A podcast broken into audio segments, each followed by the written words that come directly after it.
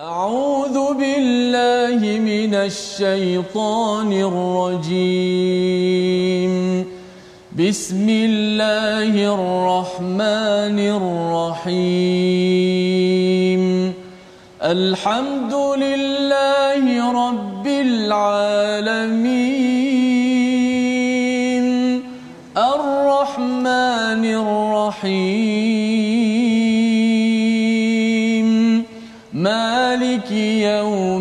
الدين. إياك نعبد وإياك نستعين. اهدنا الصراط المستقيم.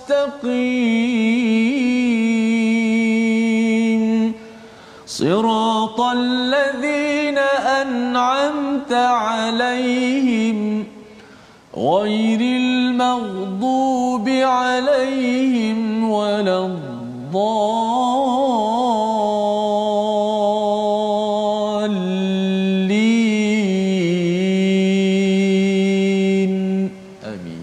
Assalamualaikum warahmatullahi wabarakatuh. Alhamdulillah wassalatu wassalamu ala Rasulillah wa ala alihi wa man wala syada la ilaha illallah syada Muhammadan abduhu wa rasuluhu. Allahumma salli ala sayidina Muhammad wa ala alihi wa sahbihi ajma'in. Amma ba'du. Apa khabar tuan-tuan dan puan yang dirahmati Allah sekalian? Kita bertemu pada hari ini My Quran Time baca faham amal untuk kita meneruskan surah Hud surah yang ke-11 pada juz yang ke-12. Kita bersyukur pada Allah Subhanahu Wa Taala Allah izinkan untuk kita bersama Al-Quran. Allamal Quran Ar-Rahman lah yang mengajarkan Al-Quran dengan banyak perantaraan yang diberikan. Salah satunya dalam My Quran Time di Facebook di depan kaca TV ataupun di mana jua tuan-tuan berada. Kami doakan yang terbaik dengan kesihatan. Kalau ada kesakitan Allah berkati Allah berikan kesembuhan yang segera. Allah mudahkan urusan kita pada pagi yang berbahagia ataupun tengah hari yang berbahagia ini. Kita bersama Ustaz Tirmizi Ali pada hari ini. Apa khabar Ustaz Baik, Alhamdulillah. Apa khabar? Alhamdulillah kita hari Jumaat penuh barakah ini Ustaz ya. Kita doa banyak-banyak Allah beri yang terbaik. Ustaz hari Jumaat biasanya apa kebiasaan Ustaz? Kira hari Jumaat ni biasa kita uh, hari yang kita kata perayaan untuk kita sebab ada satu masa tu kita akan bertumpu ke masjid menunaikan ke, kefarduan. Masya Allah, Kali ya. ini kita diuji Ustaz. Diuji moga-moga uh, hari Jumaat ini kita gunakan My Quran Time ini ya, ya tuan-tuan tag kawan uh, share di Facebook ini ganti pada khutbah lah Ustaz ya ganti pada khutbah. Ya. uh, kasar khutbah tak dapat nak uh, bersama di di masjid masing-masing terutama bagi tuan-tuan yang berada di rumah. Kita baca bersama hari ini pada halaman yang ke 224 yang kita ingin lihat ringkasannya pada pada hari ini. Iaitu pada ayat yang ke uh, 20 ya. Apakah isinya kita menyambung kembali ya? Iaitu berkaitan dengan orang zalim tidak mampu menghalang azab Allah Subhanahu Wa Taala dan mereka menjadi orang yang yang rugi. Allah bawakan perkara ini sebagai pengenalan peringkat awal surah Hud sebelum Allah membawa kepada kita kisah pertama kisah Nabi Nuh alaihi salam pada ayat 25 hingga ayat 28 satu kisah yang panjang yang dirakamkan dalam surah Hud berbanding dengan dalam surah Yunus. Pendek saja kisah Nabi Nuh ini. Ada pelajaran yang banyak yang perlu kita ambil perhatian. Mari sama-sama kita baca dengan doa kita dahulu. Subhanakala ilmalana illa ma 'allamtana innaka antal alimul hakim. Rabbi zidni ilma. Kita mulakan dengan ayat 20 hingga 24 bersama ustaz Tirmizi. Silakan Baik, terima kasih Fadil Ustaz Fazrul. Alhamdulillah wassalatu wassalamu ala Rasulillah wa ala alihi wa sahbihi wa man wala. Amma ba' khabar penonton-penonton semua, mudah-mudahan sentiasa ceria. Kita berada pada hari Jumaat penghulu segala hari ini. Moga-moga kita banyakkan selawat kita ke atas junjungan besar Nabi Muhammad sallallahu alaihi wasallam dengan ucapan Allahumma salli ala Muhammad wa ala ali Muhammad. Alhamdulillah kita dapat meneruskan lagi rancangan kita My Quran Time teruskan share war-warkan kepada semua sahabat-sahabat kita bertambahlah bilangan uh, umat uh, Muhammad sallallahu alaihi wasallam ini. Sama-sama kita kembali kepada manual kita kita kembali kepada Al-Quranul Karim kalamullah. Baik kita sama-sama nak membaca daripada ayat uh, yang ke-20 hingga ke-24 uh, ayat yang sebagaimana sinopsis tadi kita dapat gambaran azab Allah kita tidak mampu menghalang. Ingat uh, kata guru saya Tokku Pasir Gudang seperti Ustaz Mak Esa dia kata apa? Kalau kita berdoa jangan berdoa cabar Allah ataupun minta kena hukum. Walaupun kita buat salah jangan ya Allah hukumlah aku. Tapi doalah minta diampunkan. Ha? kerana kita akui dosa kita dan kita minta diampunkan oleh Allah Subhanahu Wa Taala. Baik. Ayat ke-20 hingga 24 sama-sama kita baca dengan alunan nahawan. A'udzubillahi minasyaitonir rajim أولئك لم يكونوا معجزين في الأرض وما كان لهم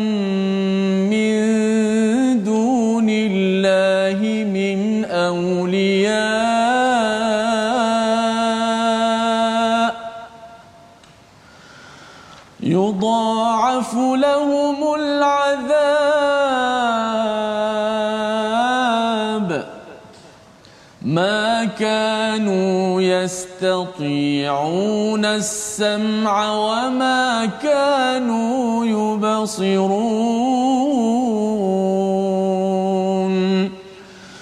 أولئك الذين خسروا أنفسهم وضل عنهم ما كانوا يفترون. لا جرم أنهم في الآخرة هم الأخسرون. إن الذين آمنوا وعملوا الصالحات وأخبتوا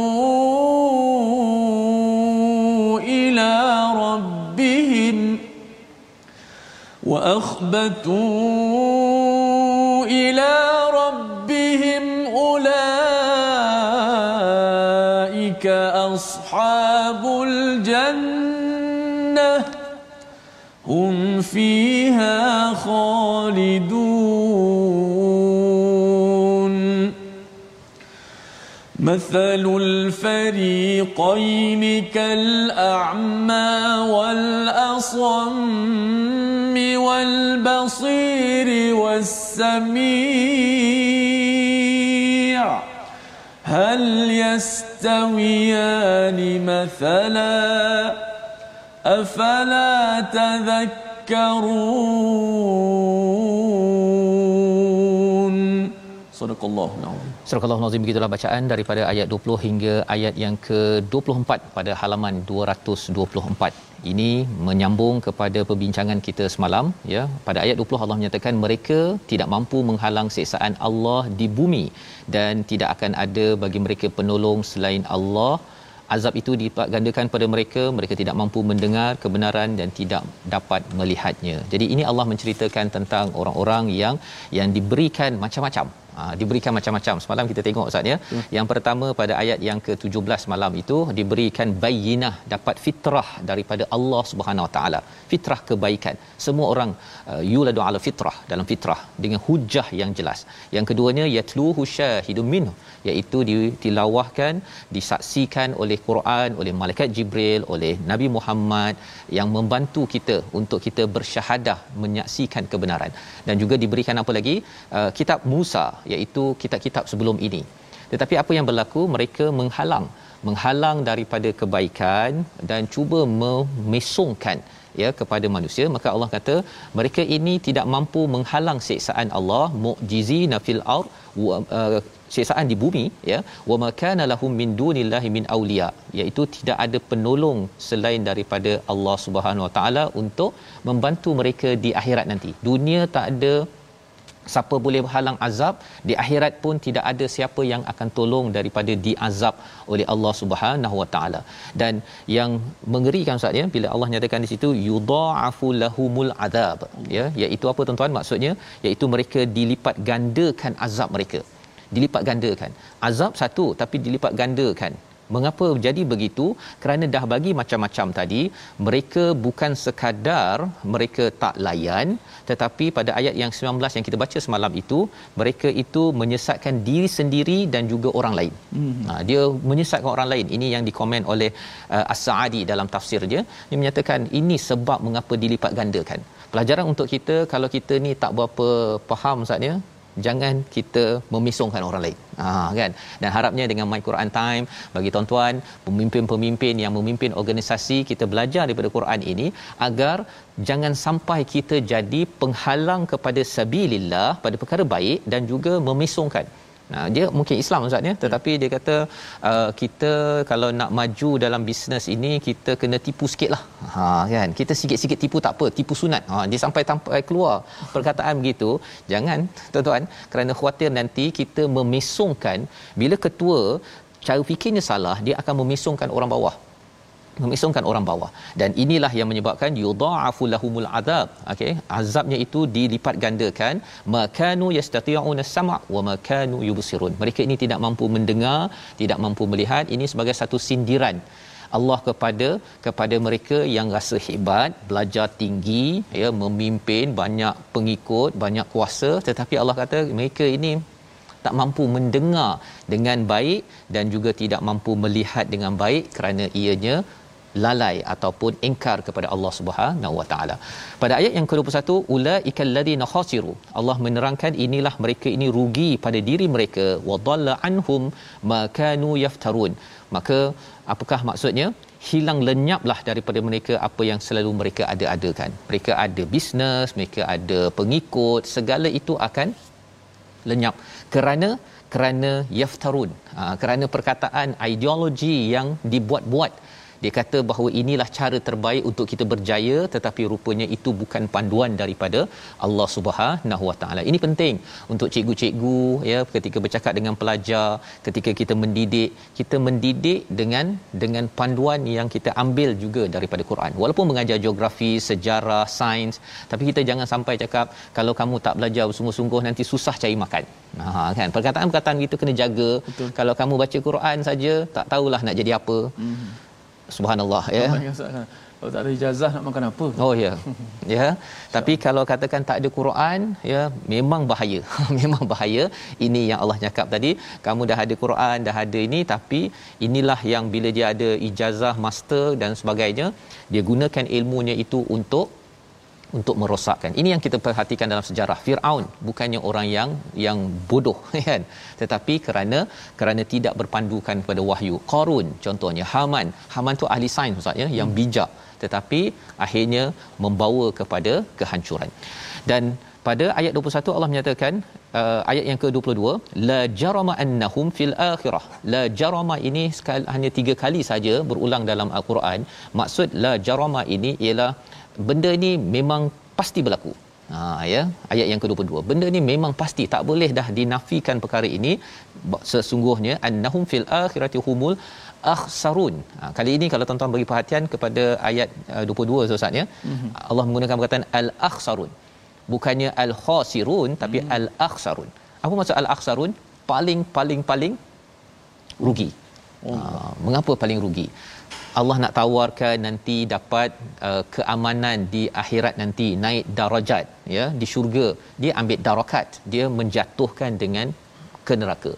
Allah nak tawarkan dengan pelbagai nikmat di dunia ini tidak dikenakan azab. Tapi dia kata tak apa ambillah azab. Ha kan? Terutama kalau kita cakap fil akhirati humul akhsarun ini mereka ini dah dapat macam-macam di dunia untuk bawa ke syurga untuk jangan sampai kena dibakar oleh api neraka. Tetapi mereka menafikan malah dia nak ajak orang lain sekali untuk masuk ke dalam neraka Allah dengan yasuddun an sabilillah pada ayat 19 dan juga wayabhunaha iwaja. Dia nak memesongkan jangan baca Quran jangan terpengaruh dengan Quran. Ataupun tak payahlah beri perhatian sangat pada al-Quran. Ini ini adalah kesan daripada orang yang digelar sebagai al-aksarun pada ayat 22 bagi kita tuan-tuan apakah yang perlu kita laksanakan untuk mengelak daripada berlaku perkara ini? Ya kerana ini peluang kita hidup hanya sekali. Allah beri panduan itu pada ayat 23 sesungguhnya orang yang beriman beramal soleh wa akhbatu ila rabbihim. Ha, ini ada istilah yang menarik ustaz ya. Hmm. wa akhbatu ini sebenarnya dia macam Ustaz kalau pernah uh, pergi ke pantai kan? Mm-hmm. pantai kalau pagi-pagi tu kan sejuk kan? Yeah. kalau kita katakan semain duha di pantai dia bila kita sujud itu sujud tu kadang-kadang termasuk uh, ke pasir tu kan? Pasal yeah. dia zzz, kan? Dia jadi amat tenang sekali. Itu itu namanya akhbatu. Akhbatu. Akhbatu. Maksudnya apa? Merendah diri yang tenang ila rabbihim. Mengapa? Kerana orang-orang ini beriman dia beramal soleh dan bila dia sujud dan juga merendah diri itu merendah diri seperti dia di ditatang dengan kasih sayang daripada Allah Subhanahu taala. Dia bukan merendah diri macam terpaksa ustaz. Nah, alamak dah waktu solat pula. Alamak hmm. Quran time kena baca ke? Alamak ha, yang itu bukan wa'ah batu. Wa'ah batu tu eh bestnya alamak dah dah dah azan lah. Eh jom jom jom jom jom. Itu adalah orang yang merendah diri dengan dia seperti apa? Uh, masuk ke pasir yang yang tenang. Ha kan? Yang yang sejuk pada waktu pagi di di pantai. Allah kata ulaika ashabul jannah hum fiha khalidun. Kekal di syurga kerana melaksanakan tiga perkara ini. Jom kita baca sekali lagi ayat 23 ini untuk kita berazam kita bina dalam keluarga kita insyaallah silakan ustaz. Baik ayat yang ke-23 kita baca sekali lagi wa akhbatu ila rabbihim satu benda yang sangat uh, melunakkan hati-hati kita. melunakkan masyaallah kehebatan al-Quran ni mampu melembut dan melunakkan hati-hati kita semua. Baik kita baca ayat 23 auzubillahi minasyaitanir innal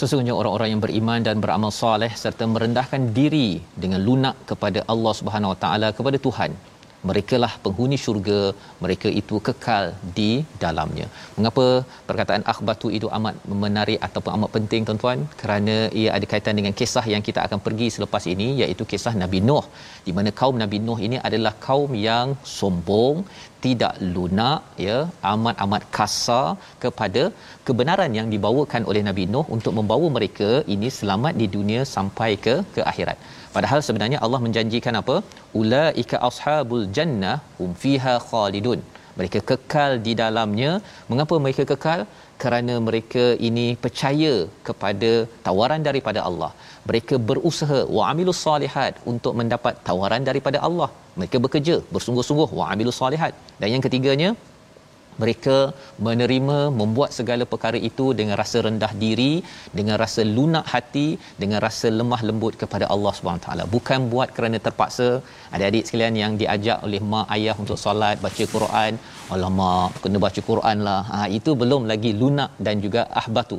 Kita kena bina adik-adik sekalian ya agar agar tuan-tuan yang bersama dengan uh, anak masing-masing kita sama-sama ashabul jannah ya menjadi ahli syurga kekal di dalamnya. Kekal di dalamnya itu sebagai satu nikmat yang besar dan Allah sambung pada ayat yang ke-24 sebagai pengenalan sebelum masuk pada kisah Nabi Nuh iaitu mathalul fariqain iaitu perumpamaan dua golongan yang kafir dan mukmin itu seperti orang yang buta dan pekak dengan orang yang dapat melihat dan mendengar. Adakah sama kedua-dua golongan ini? Apakah kamu tidak mengambil pelajaran? Sudah tentu tidak sama tuan-tuan dapat tengok di kaca TV contohnya ataupun tengok di Facebook bila tengok pada rakan kita yang tidak boleh tengok di Facebook ataupun di TV sudah tentu berbeza cuba bayangkan di skrin sekarang ni gelap kan saya bercakap tapi gelap sudah tentu berbeza kesannya. Apatah lagi kalau tuan-tuan cuba nak dengar-dengar-dengar, maksudnya kalau program online tu bila ada suara kacau sikit je, kotok-kotok pun kita dah rasa alamak tak selesa mendengar. Betul. Apatah lagi kalau terus tidak boleh mendengar tu ada satu saya tengok baca komen tu ustaz kata apa alhamdulillah saya dah boleh tengok rancangan Quran ni. Sebab apa? Sudah pastikan rumah saya tu dekat tingkap tu line dia kuat sikit. Betul ya. Dia nak pastikan line tu okey kan? Sampai tahap begitu sekali betapa pentingnya pendengaran dan juga penglihatan. Allah suruh kita perhati perkara ini ya ambil pelajaran. Pasal apa? Pasal siapa yang menghargai yang baik dari dunia ini akan tengok baik-baik di akhirat di syurga nanti siapa yang mendengar yang baik-baik di dunia ini akan dengar yang baik-baik sampai mana? Sampai menjadi ashabul jannah. Kalau di sini kadang-kadang kita bercampur-campur. Tapi di sana kekal baik apa yang kita lihat baik apa yang kita dengar inilah yang kita doakan pada tuan-tuan.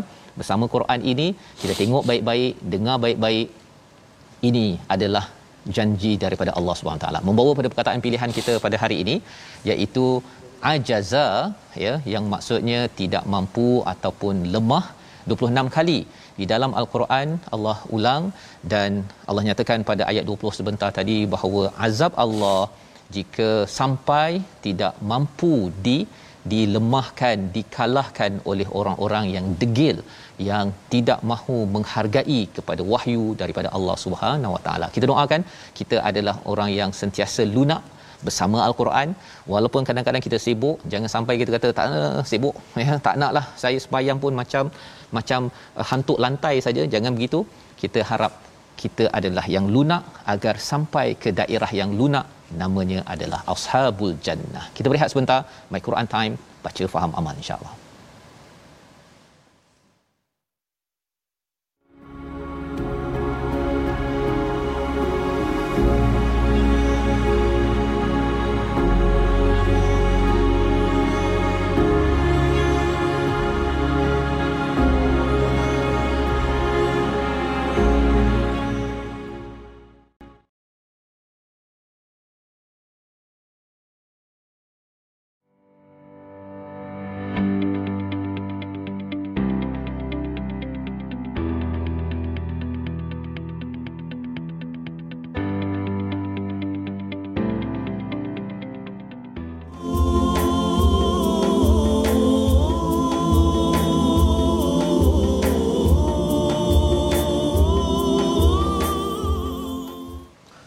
Alhamdulillah, terima kasih kepada semua penonton-penonton, sahabat-sahabat Al-Quran kerana sentiasa terus setia dalam My Quran Time baca faham amal.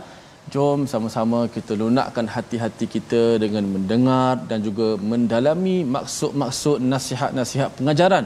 Bahkan hari ini kita bertuah, selepas ini ada lagi kisah uh, para nabi yang akan kita uh, teladani kerana itu adalah pilihan daripada Allah. Kita banyak sekali uh, hidup ini berdepan dengan pilihan pilihan yang baik mengundang kebaikan pilihan yang buruk mengundang keburukan.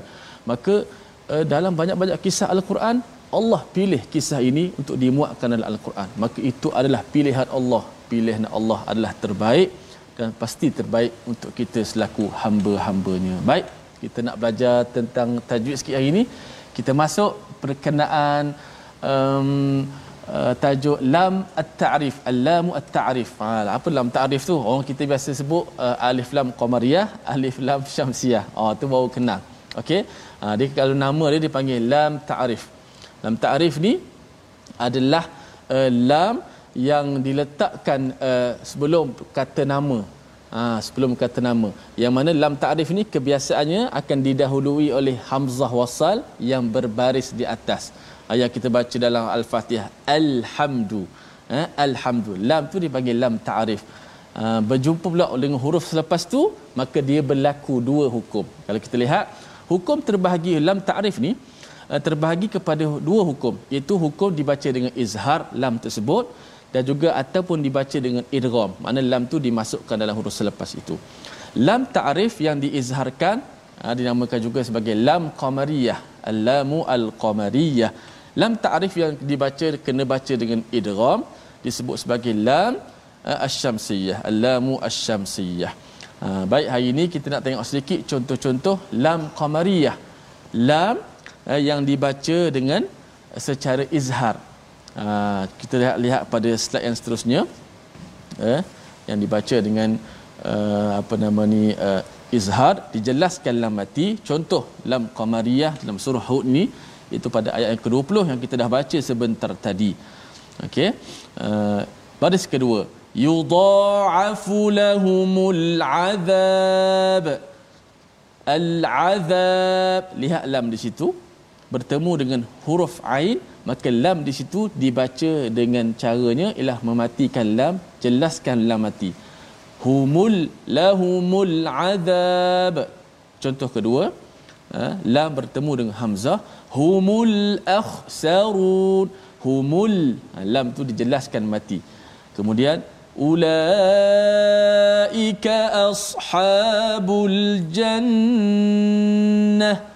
Ha, ini adalah contoh-contoh uh, lam qamariyah ataupun kita biasa sebut alif lam uh, qamariyah.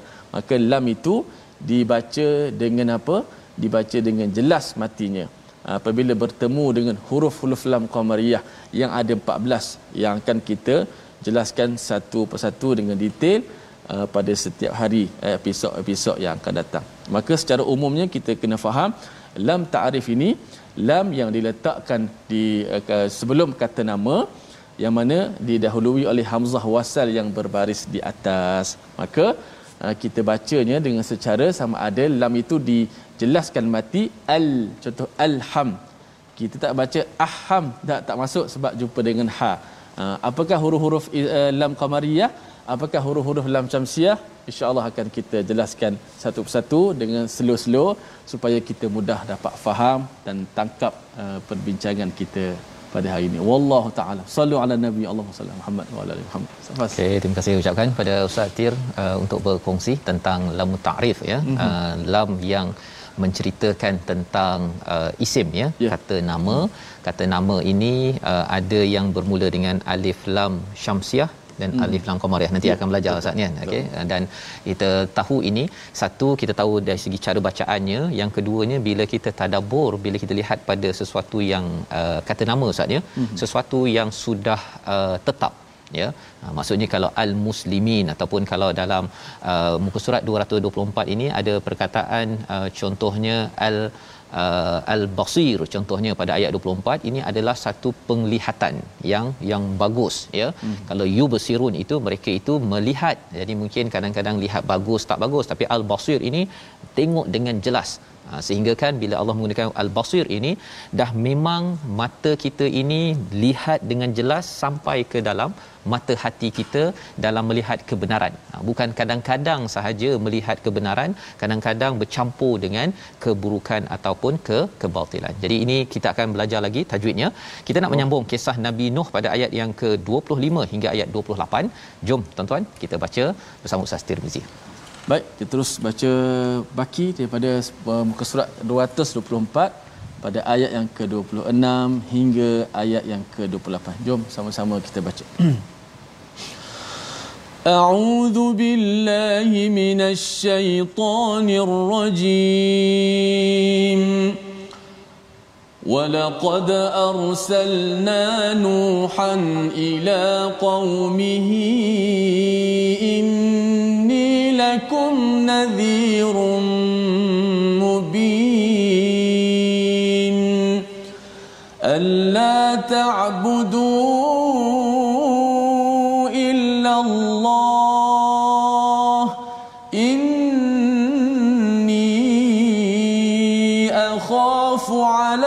عليكم عذاب يوم أليم. فقال الملأ الذين كفروا من قومه ما نراك إلا بشرا مثلنا وما نراك اتبعك إلا الذين هم أراذلنا بادي الرأي وما نرى لكم علينا من فضل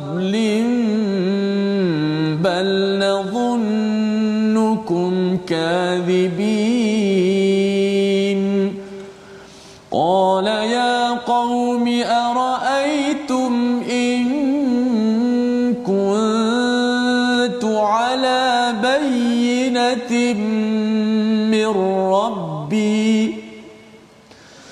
إن كنت على بينة من ربي وآتاني رحمة وآتاني رحمة من عنده فعميت عليكم.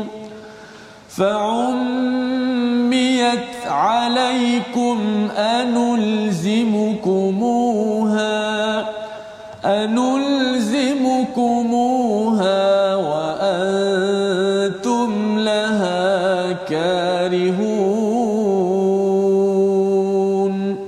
Allah. Astagfirullahalazim itulah bacaan daripada ayat 25 hingga ayat 28 memulakan kisah Nabi Nuh yang panjang pada surah Hud ini. Ya panjang disebabkan surah Hud ini ada formula istiqamah. Dan salah satu daripada uh, kisah istiqamah ini adalah istiqamahnya Nabi Nuh alaihi salam berdepan dengan kaumnya. Selama sekitar 950 tahun bercakap bercakap berdakwah berdakwah maka Allah bawakan pada ayat 25 iaitu dan sesungguhnya kami telah mengutus Nuh kepada kaumnya. Dia berkata sesungguhnya aku adalah pemberi peringatan yang nyata bagimu. Inni lakum nadhirum mubin. Di sini diberi highlight perkataan nadhir walaupun sebenarnya Nabi Nuh ini juga menyampaikan bashir. Bashir wa nadhir nadhir wa bashir. Tapi di sini diletakkan nadhir ustaz ya. Hmm. kerana apa? Kerana ini adalah uh, di fasa hujung ya fasa hujung dalam dakwah Nabi Nuh. Dan juga ini panduan kepada Nabi sallallahu alaihi wasallam. Surah Hud surah Yunus ini turun di fasa-fasa hujung Nabi di di Mekah jadi ketika mereka sudah pun diajak ber, bertahun-tahun untuk ke arah kebaikan tapi mereka masih lagi degil maka perlu diberikan nadhir bukan sekadar memberi bashir ataupun kabar kabar gembira. Maka dalam ayat 26 itu dibawakan sekali lagi mesej yang telah kita baca pada awal surah Hud iaitu mesej dakwah para rasul alla ta'budu illallah agar kamu beribadah ya jangan kamu beribadah kecuali kepada kepada Allah Subhanahu Wa Taala. Inni akhafu alaikum azab yaumin alim. Sesungguhnya aku ini takut kepada kamu dapat azab yang amat amat pedih. Inilah mesej yang kita juga perlu ambil kita kongsikan dalam masyarakat tuan-tuan. Ya apa maksud? Allah ta'budu illallah jangan menyembah kecuali kepada Allah. Jangan mengharapkan kaya kecuali daripada yang maha kaya. Jangan mengharapkan yang maha uh, penyayang kecuali daripada maha penyayang. Jangan mengharapkan kepada pertolongan kecuali mengharapkan pertolongan daripada yang maha memberi rezeki yang memberi pertolongan kepada kepada makhluknya yang menciptakan kita. Ini penting disebabkan apa?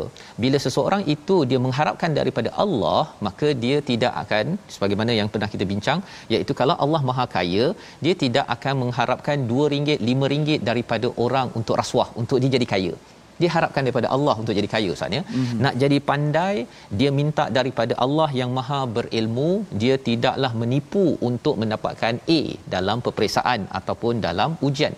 Itu adalah bagaimana kesan apabila seseorang itu beribadah mengambakan diri kepada Allah Subhanahu Wa Taala. Dan ini akhaful alaikum adab yaumin alim. Nabi Nuh ini takut bimbang kepada kamu semua kepada kaumnya daripada azab yang sengsara zaman sekarang kita mengapa kita nak bawa orang kembali kepada kepada Allah kerana bila seseorang itu syirikkan Allah seseorang itu akan stres dia akan mendapat azab kalau dia sekarang sekarang ni ustaz ya kita ada pandemik sekarang yeah. ini ya. kita tahu kita menghadapi cabaran tetapi hmm. kalau kita kembali pada Allah jiwa kita akan jadi tenang walaupun ada cabaran ya nabi pun ada cabaran tapi boleh ditenangkan tapi kalau katakan orang itu ada cabaran ujian tak kembali pada Allah kesannya ada apa tuan-tuan? Dia komen kutuk sana fitnah kepada pemimpin kemudian gaduh sana gaduh sini. Pasal apa? Pasal dah mengalami kepayahan tak ada tempat nak mengadu. Jadi akhirnya dia pun buat apa sahaja. Padahal itu bukan tanda ibadah kepada Allah Subhanahu Wa Taala. Itu kesan kalau zaman ini kita uh, kongsikan tuan-tuan share di Facebook ya uh, berdakwah berkongsi dengan anak dengan ahli organisasi kerana nak memastikan jangan kalau dah ada masalah masalah itu makin lama makin pedih. Ya azabun alim itu azab yaumin alim azab pada hari yang amat pedih. Tak naklah kita uh, 20 20 20 21 menghadapi ujian sampai akhirat kena ujian lagi ustaz. Tak nak begitu ustaz kan kalau boleh kita lockdown sekarang ini tuan-tuan kita di di di ditahan di rumah sampai akhirat nanti kita bebas sebebas-bebasnya di syurga Allah Subhanahu Wa Taala. Ini ke, ke, keprihatinan Nabi Nuh alaihi salam. Kata malak ha ya pada ayat yang ke-27 faqala al malaul ladzina kafaru. Siapa amal al malak mereka yang berpengaruh yang uh, di kalangan orang-orang kafir pada waktu itu ya. Maksudnya di kalangan kaum nabi nuh manaraka illa basharam mithlana. Tak adalah aku tengok kecuali engkau ni manusia macam kami je kan? Wa manaraka tabaka illa alladhina hum aradhiluna badiyar ra'i tidaklah aku ini tengok pengikut engkau ni adalah orang-orang yang low class. Ha low class. Orang miskin orang yang tidak elit itu adalah jadi Allah kata badiyar ra'i ya mereka punya pendapat ini adalah pendapat yang singkat ya mereka tengok orang kalau miskinnya ini hina. Ya mereka tak ada uh, menganalisis uh, mungkin dia miskin tetapi dia pandai mungkin dia ada kemahiran dia tak tengok macam itu. Badiyar ra'i itu maksudnya uh, keputusan mereka itu macam cepat sangat menghukum ustaz ya. Ya. memandang hina kepada seseorang tersebut. Wa manara lakum alaina tidaklah aku lihat ya, kepada kamu ini uh, min fadlim bal nazunukum kadhibin. Ya tak adalah aku tengok kau ni ada apa-apa Nabi Nuh. Hmm, sebenarnya kau ni penipu kot. Ha ini perkataan daripada siapa? Daripada kaum Nabi Nuh pada waktu itu. Ini amat-amat mengecewakan. Ya tetapi apakah balasan daripada Nabi Nuh? Ya ini yang kita nak baca pada ayat 28 untuk kita tahu. Ketika orang kutuk kita kalau ada orang tak percaya kita nak bawa kebenaran jangan kita emosi juga tuan-tuan ini panduan yang diajarkan oleh Nabi Nuh kita baca ayat 28 bersama Ustaz Tirmizi Baik, kita nak sambung ayat yang ke-28 Ustaz eh. Ya. Insya-Allah. Uh, sempena lockdown PKP ni saya melihat Ustaz kalau di Facebook kadang-kadang ya. satu posting je walaupun posting tu benda baik, benda umum tapi uh, kita lihat komen-komen kadang-kadang Oh. oh. sangat kita satu benda yang sangat bahaya bagi saya. bahaya Mungkin sebab terkurung masa terlalu banyak jadi mereka pakat komen pakat meluaskan perasaan apatah lagi kutuk-kutuk cacian. Eh, Kita bimbang habis begitu sahaja pahala kita.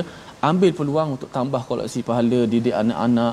Jangan kita berhentikan kebaikan setakat main Quran time baca ajar pula kepada orang lain. Ajar. Ha, baliu ani ayat walau ayah sampaikan daripada Quran Nabi walaupun satu ayat tambahkan koleksi pahala kita. Ambil peluang dengan PKP ni bukan peluang dengan PKP ni kita mengurangkan pahala kita. Rugi ya. Dan jadi aksarun saya orang Ya, yang sangat aksarun. sangat rugi. rugi rugi Kita baca ayat 28. Auzubillahi minasyaitonir rajim. قال يا قوم أرأيتم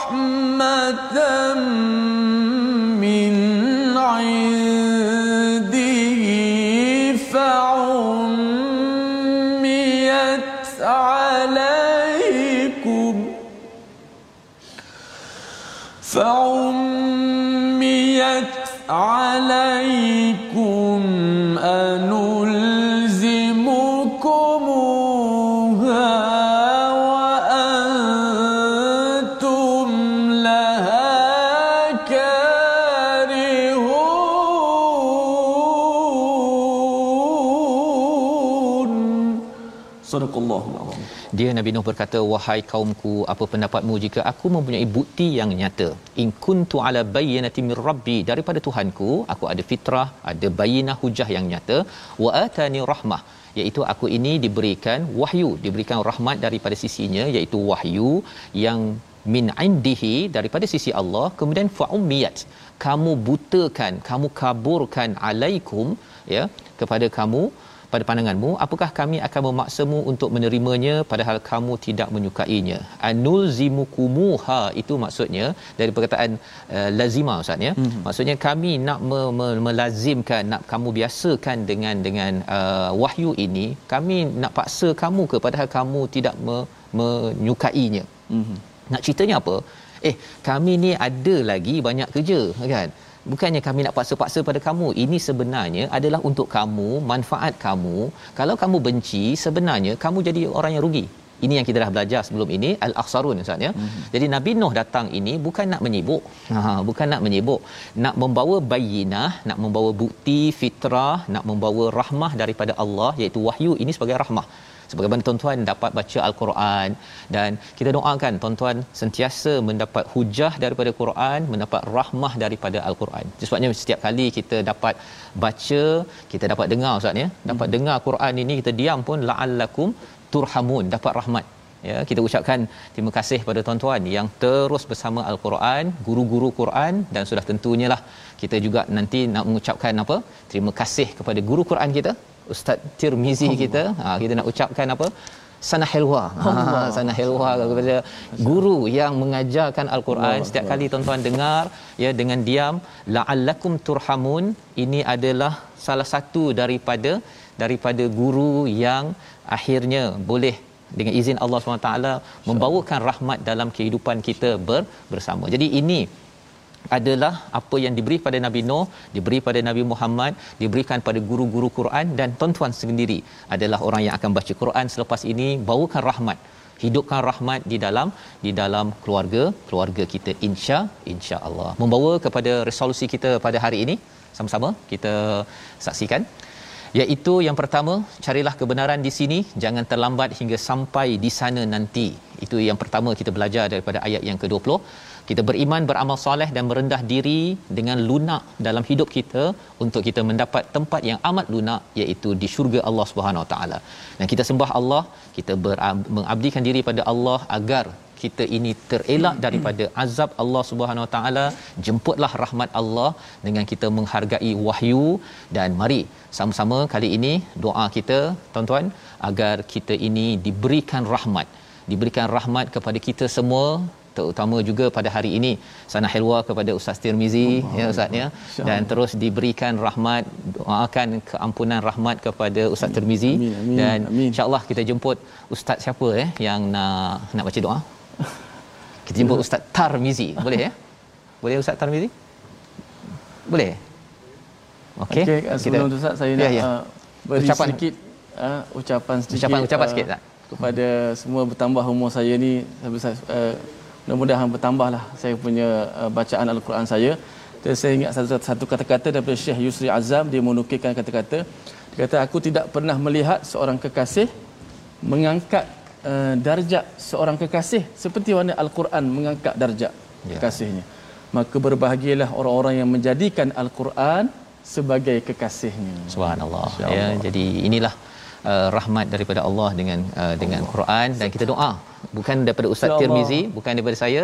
Daripada sanahil wa ya ustaz sanahil wa ya ustaz. Sanahil wa ya ustaz Tirmizi. Sanahil wa Ya Ustazna Kita ada Ustaz Fazrul Kita ada senang hati sikit lah okay. daripada untuk disampaikan ya. Disampaikan Masya Allah, Masya Allah. Al-Fadhil Ustaz Tirmizi. Selamat uh, ulang tahun Ustaz Tirmizi. Terima kasih banyak. Allah Akbar. Moga terus. Tadi tadi saya beritahu Ustaz Tar, tak perlu datanglah hari ini nak meeting pasal saya nak kerja Jumaat. Subhanallah. Ustaz Tar kata kita doa. Okey. Sila. Silakan. Oh, doa. Kita nak berdoa ya untuk sama-sama. Silakan sila, sila. Allahu Akbar. A'udzu billahi minasyaitonir rajim. Bismillahirrahmanirrahim.